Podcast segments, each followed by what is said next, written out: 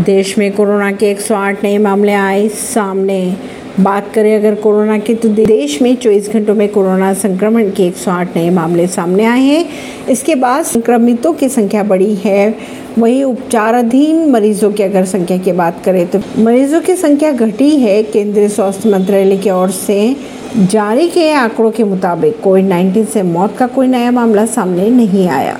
बिपरजॉय से राजस्थान में मूसलाधार बारिश, भुज के कई इलाकों में उखड़ गए पेड़। बिपरजॉय के असर से बाड़मेर में शाम से भारी बारिश हो रही है। निचले इलाकों की अगर बात करें तो पानी भर चुका है। यहाँ पर यहाँ तेज हवाओं के साथ बारिश हो रही है। अगर बात करें जैसलमेर की तो यहाँ भी आंधी बारिश जारी है। बाड़मेर और सिमरोही में तेज हवाओं के साथ बारिश हो रही है, जिसकी वजह से पेड़ और पोल गिर गए। ऐसी ही खबरों को जानने के लिए जुड़े रहिए जनता सरिश्ता रिश्ता पॉडकास्ट से परवीन दिल्ली से।